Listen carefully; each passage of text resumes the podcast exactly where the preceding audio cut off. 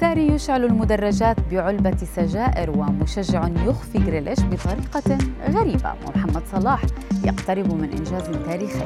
إليكم أبرز أخبار الرياضة في الأربع والعشرين الماضية. في دقيقتين على العربية بودكاست. يبدو أن أحد مشجعي لاتسيو الإيطالي فرح جدا بمدرب الفريق موريسيو ساري إذ رحب به على طريقته الخاصة. المشجع ظهر في المدرجات وهو يحمل لافتة على شكل علبة سجائر وكتب عليها موريسيو.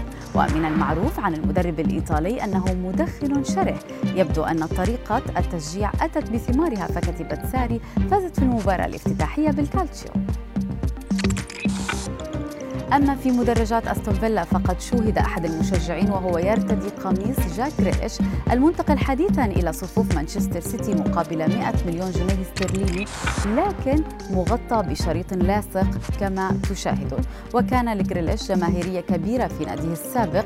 يبدو أنها اختفت تماما. حاليا بالمقابل تصرف مشجع إنتر ميلان بطريقة خلاقة وبسرعة فور علمه بوجود زيكو بين صفوف ناديه لكن ضمن حدود الإمكانيات.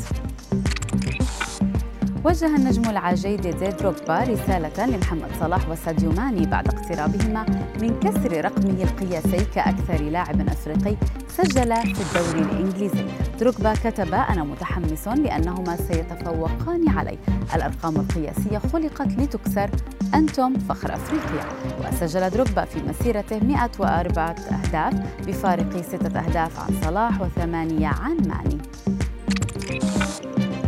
قبل لحظات من دخوله مسرح لقاء برشلونة وأتلتيك بلباو تلقى لاعب برشلونة إريك غارسيا خبرا صادما حيث توفي جده. لاعب النادي الكتالوني أثر تخطي أحزانه لساعتين وقرر لعب المباراة ليتلقى البطاقة الحمراء في الثواني الأخيرة أثناء حماية فريقه من هدف محقق.